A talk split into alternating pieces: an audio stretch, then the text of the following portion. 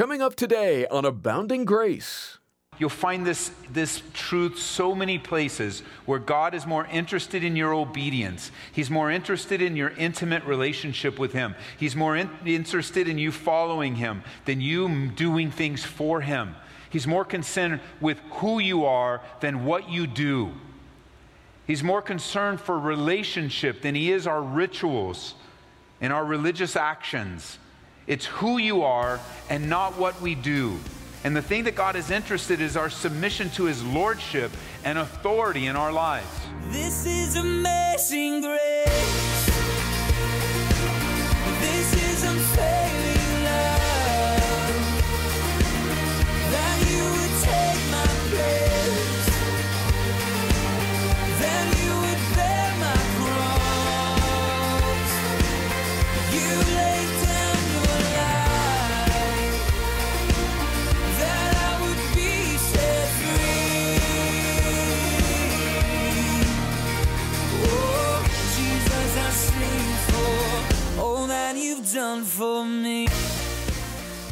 Friend. Glad to have you with us for Abounding Grace with Pastor Ed Taylor.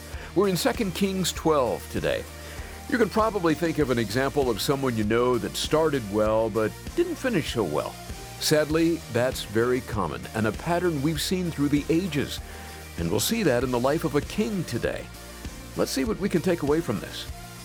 2 Kings chapter 12 in a Bible study that I've entitled, It's Important to Finish Well. It's important to finish well. In our last study, in our last chapter, we met this young king Joash, or here Jehoash, who was protected as an infant and presented as king at the ripe age of seven. And those of you with seven year olds in your house, can you imagine your seven year old being the president of the United States at seven? But that's God's will for Joash. And God was working behind the scenes to accomplish his will upon the throne of Judah. And we were reminded that we don't always see the hand of God in our lives. We don't always see how the pieces are being put together. We don't always understand every circumstance and every situation, every difficulty, every joy. We're unable, with the information that we have, to put the pieces together like a puzzle and be able to see what it is that God is doing. But He's working behind the scenes. The problem with God working behind the scenes often is that it frustrates us that we don't know exactly what He's doing. It leads to great frustration, and frustration will often lead to impatience. And impatience will lead to bad decisions if we choose not to wait on God. And that's exactly when impatience comes, impatience comes in, is when we choose not to wait on God, but to figure out, if we will, the picture and what the puzzle piece means. And God must be doing this, and He's probably doing that. And we learn with Joash, in God's perfect timing, Athaliah was removed. Baal worship was destroyed somewhat. And a recommitment to God and His Word happened. But it took time. It took time of waiting and not knowing what was happening behind the scenes. And the longer that we wait in seeming darkness on a situation, the more tempted we are to fill that emptiness with our vain imaginations. And this must be what God is doing, or God has forgotten me, or God doesn't know what He's doing. And we become impatient with our mismatched. You know, we often speak about having wrong expectations as one another, and that's often the case. But have you ever considered that you might have wrong expectations of God? And when something doesn't happen your way, you get mad at God because you had the wrong expectation. It's so encouraging to think that God, while He's working behind the scenes, when He does begin to reveal His will and tides turn, how fast it seems. It makes all the waiting like, oh, I don't even know how long I was waiting because God's at work. And we're so excited to embrace the work of God when we see it happening. And I know waiting on Him can seem like forever, but when He does act, it makes the waiting worth it. And it makes the waiting just so encouraging to look back and say, I'm so happy God enabled me to wait by faith. Jot it down in Psalm 147, verse 15. It says that He sends out His command to the earth, and His word runs very swiftly. His word runs very swiftly. And I love that. Pick up with me in verse 1 of 2 Kings chapter 12. In the seventh year of Jehu, Jehoash, or in some translations, Joash, they're both the same, he became king, and he reigned 40 years in Jerusalem. His mother's name was Zibiah of Beersheba. Jehoash did what was right in the sight of the Lord all the days in which Jehoiada the priest instructed him. But the high places were not taken away and the people still sacrificed and burned incense on the high places. Joash was a good king, and he's known as doing what was right in the sight of the Lord. That's a great description for any of our lives. He did what was right in the sight of the Lord. As long as Jehoiada was giving him insight and direction. Because remember, you know, ruling as a seven year old, he wasn't making all the decisions. You know, cookies for everyone. That wasn't Joash. He had handlers. He had mature elders that were giving him advice, and under his authority, as a proxy, Joash, being the rightful king, uh, was being instructed and helped along the way. So, as long as Jehoiada, Jehoiada, the priest, instructed him, he did what was right in the sight of the Lord. And yet, in verse 3, it's a discouraging verse because the word but here is not good. It's similar to the word nevertheless. He did what was right in the sight of the Lord as long as Jehoiada instructed him, but the high places were not taken away. And the people still sacrificed and burned incense on the high places. Idol worship was not completely destroyed, there was still compromise still allowing different high places to be places of worship instead of the temple. Now, remember Joash, when he was just seven years old, what came to rule, so most of his leadership was from Jehoiada. And yet, part of their leadership was not to completely obey God. Let me show you something. Would you turn over to 1 Samuel chapter 15? Because this is always a problem for us, church incomplete obedience with all the power of God residing within us, even as we were talking today as a staff, that God is working in us both to will and to do for His good pleasure. With the very presence of the Holy Spirit in us. And we're born again, new creations in Christ. Old things have passed away. Behold, all things have become new. Even with instruction in God's Word, revelation from God, illumination by the Holy Spirit the ability to understand, help from other believers, Bible study in our churches, radio stations teaching us, earbuds filling our heads with music that praises God. In every conceivable way, we're reminded of the faithfulness of God, and yet there's still incomplete obedience among us. A failure to go all the way what some call incomplete obedience. Others you might be familiar with incomplete obedience as compromise. Compromise. We see this so clearly in 1 Samuel chapter 15 in the life of King Saul, a few kings back. And in the life of King Saul, notice with me in verse 3 of 1 uh, Samuel 15, the command is go and attack Amalek, utterly destroy all that they have and do not spare them. And notice in verse 3 the key word all. And if you look it up in context in the Hebrew and the Greek, all almost always means some. No, no, no, it's actually not. It actually, in context, almost always means all. And that's what it means here. Kill both man and woman, infant, nursing child, ox, sheep, camel, and donkey. And so Saul gathered the people together, numbered them in Telaim, 200,000 foot soldiers, 10,000 men, and Saul came to the city of Amalek, and they wait in lie, in, they wait, lie in wait in the valley. Verse 9.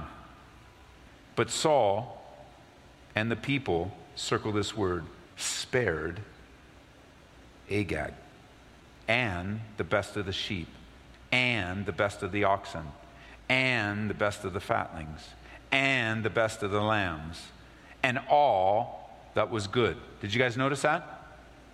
And they were, what does your Bible say? Say it out loud. They were unwilling. They were unwilling to utterly destroy them.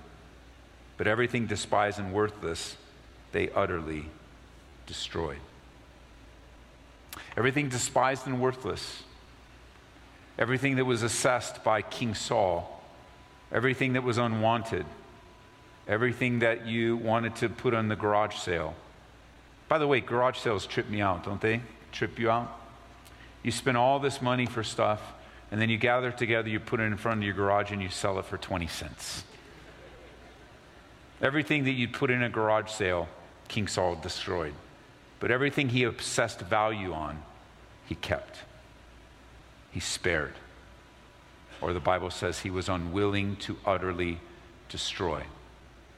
Everything he assessed value on. Everything that the people assessed value on, and even under his leadership, which puts the contrast here of what do you value? What do you place value on, church? What's important to you? Because if you and I choose not to place a value on what God says over and above our own value statements, we're going to make the same mistake King Saul did. He was given a command, very clear, which he very clearly disobeyed because he valued his own opinions and his own assessments over the value of exactly what God said to do. And it led him to compromise. He spared the king and all the best, the best, the best, everything that he thought was good. And that led him to unwillingly, to, he was unwilling to utterly destroy them. Here is the king of the flesh, Agag, spared by Saul. And King Saul decided to do things his own way. And those of you that studied with us, you know that this was another episode in his life of doing things his way. He did not wipe out the descendants of Amalek, or we know them commonly as the Amalekites, he did not wipe them out as he was told to do. They remained through the history of Israel, thorn in their side with David and even on into the book of Esther because of this failure. And in serving God, serving God acceptably involves doing the will of God, not our own. We're to do the will of God the right way, in the right timing, with the right mo- motives, with the right power source. God had given Saul another chance, and King Saul blew it again. Now, don't think of these in the life of King Saul as a bunch of random mistakes in his life. King Saul, through the random mistakes in his life, or what's perceived to be, had deep character flaws in his life. And it was through these repetitive sinful mistakes in his life that revealed the character flaws that he was unwilling to bring to God for resolution. And Samuel, well, he knew of the sin of Saul even before they returned. And so pick up with me in verse 17. Uh, really, verse 10. Now, the word of the Lord came to Samuel, saying, I greatly regret that I've set up Saul as king, for he turned back from following me and has not performed my commandments. And it grieved Samuel, and he cried out to the Lord all night. Let me just say, any true spiritual leader, when he's faced with spiritual and moral failure in his church, or moral failure in his family, or moral failure in the leadership, it always grieves a true spiritual leader. It's a grieving process. It's like, this isn't right. It's something has died in the church. It's not the heart of God. He, he rises up early in the morning, verse 12, to meet Saul, and it was told Samuel, saying, Saul went to Carmel, and indeed he set up a monument for himself, and he's gone around, passed by, and gone down to Gilgal. And then Samuel went to Saul, and Saul said to him, Blessed are you of the Lord. By the way, We don't have time to develop this, but many times when a person sins, uh, even a spiritual leader sins, and he wants to cover up his sin, he sounds super spiritual. King Saul sounds super spiritual. Blessed are you, Samuel. Blessed are you in the name of the Lord. Man. And he says, I have performed the commandment of the Lord. True or false? False. But he was convinced that he had. Verse 14 Samuel said, What then is this bleating of the sheep in my ears and the lowing of the oxen that I hear? And Saul said, Oh, they have brought them from the Amalekites. For the people spared the best of the sheep and the oxen to sacrifice to the Lord. And the rest we've utterly destroyed. And Samuel said to, to Saul, Shut up. Now it says be quiet, but that, that would be the paraphrase on our modern day. Be quiet. And I tell you that the Lord said to me last night, and he said, Speak on. And Samuel said, When you were little in your own eyes, when you were not the, were you not the head of the tribes of Israel? And did not the Lord anoint you king over Israel?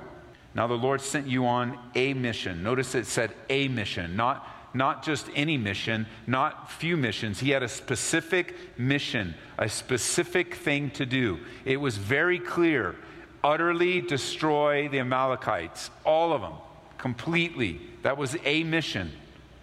And said, and he described it destroy the sinners Fight against them until they're consumed. Why then did you not obey the voice of the Lord? Why did you swoop down on the spoil to do evil in the sight of the Lord? And Saul said to Samuel, But I have obeyed the voice of the Lord and gone on the mission, not a mission, but the mission on which the Lord sent me, and brought back Agag, king of Amalek.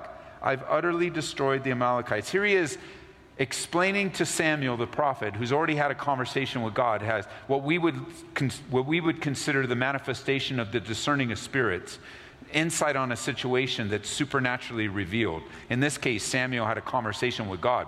God told him exactly what was going on. So here they are in this conversation, and look at what King Saul is doing. As he responds to defend himself, he says, I have Agag, I've completely obeyed God. I have Agag here, and I've destroyed the Amalekites. And here he is fully convinced in his own mind that he has obeyed God with the evidence ever before him, which is a warning to every one of us that the worst deception there is is self deception. You know, as painful as it is for someone to lie to you or deceive you, and that is super painful. It's worse with self deception. The evidence is, I, and he's admitting to the evidence, but not admitting to the sin. That's how far he is. And he blames the people because that's always the case. It's someone else's fault. He says in verse 21 the people took of the plunder, the sheep, oxen, best of the things, which should have been utterly destroyed. Another statement of fact that he's using to defend his sinful compromise. So they, they should have utterly destroyed them, but you know, we're going to sacrifice with them anyway in Gilgal.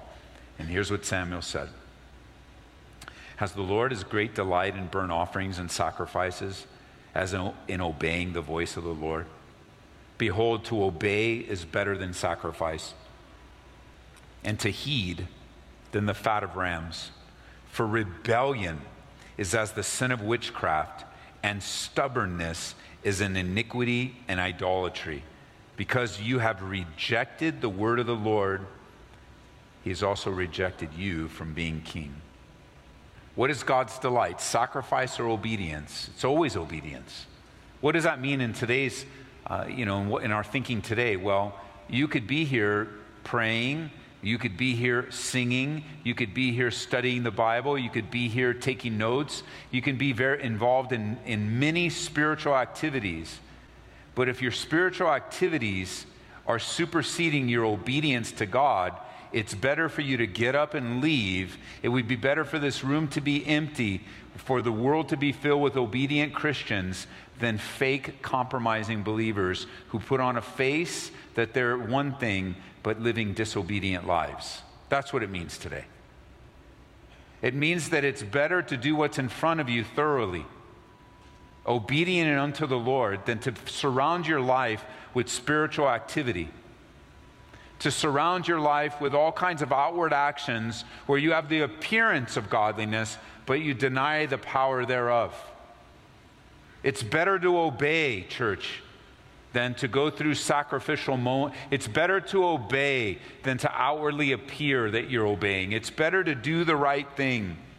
The important thing to know in the scriptures, and you'll find this all throughout parallel passages all over. This will find you'll find this this truth so many places where god is more interested in your obedience. He's more interested in your intimate relationship with him. He's more in, interested in you following him than you doing things for him. He's more concerned with who you are than what you do. He's more concerned for relationship than he is our rituals and our religious actions it's who you are and not what we do. And the thing that God is interested in is our submission to his lordship and authority in our lives. He's interested in us. It says in Psalm 51, verse 16, in that psalm of repentance, he says, For you do not desire, this is 51, 16, you do not desire sacrifice, or else I would give it. You don't delight in burnt offering, because the sacrifices of God are a broken spirit, a broken and a contrite heart, these, O God, you will not despise. And God will be more pleased with your attitude and brokenness towards Him than your offerings and your sacrifice. Too many people have tried to sort of bribe God with their activity and their actions, and maybe even bribe themselves. They have that sense of the more I do good works, the more favor I will find with God. And, and yet, God isn't looking for the outward behavior to cover up the inward corruption. He just wants you. He desires us. He desires us to live for Him and to live with Him and to enjoy Him and to talk to Him and to receive from Him and to be moved and motivated by Him. Not to play outward compromising games. And perhaps it's from the Lord tonight that you take this section in 1 Samuel 15 and just meditate on the insights that King, King Saul reveals to us. Because as we come back to 2 Kings chapter 12, you notice this idea of he did right in the sight of the Lord, but he let things continue on. He did right in the sight of the Lord, but he allowed these high places.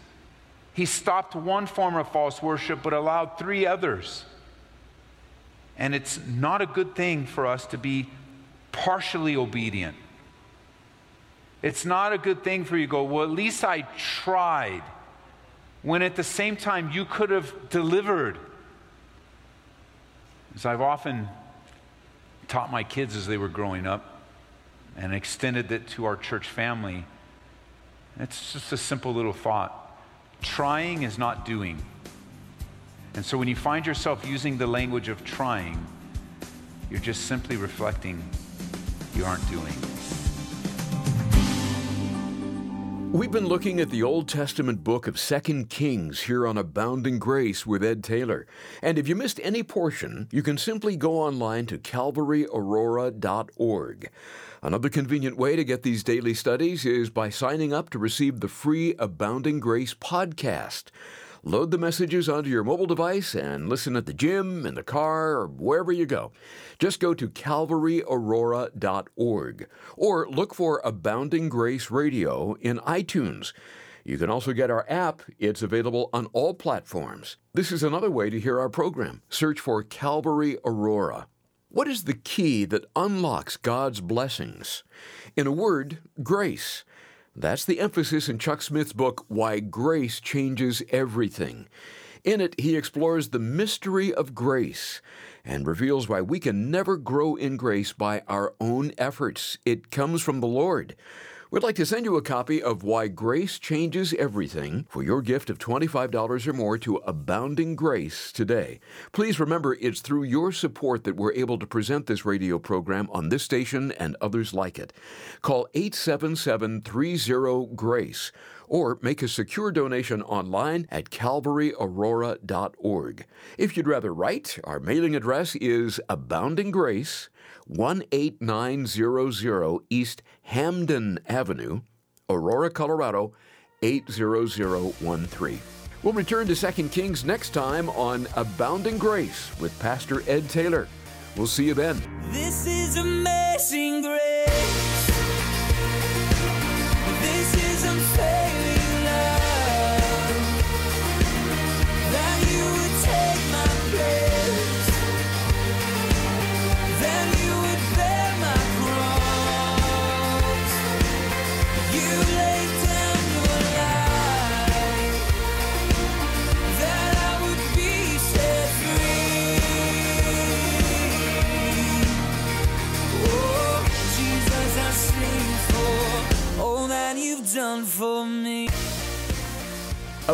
Grace with Pastor Ed Taylor is brought to you by Calvary Church, Colorado.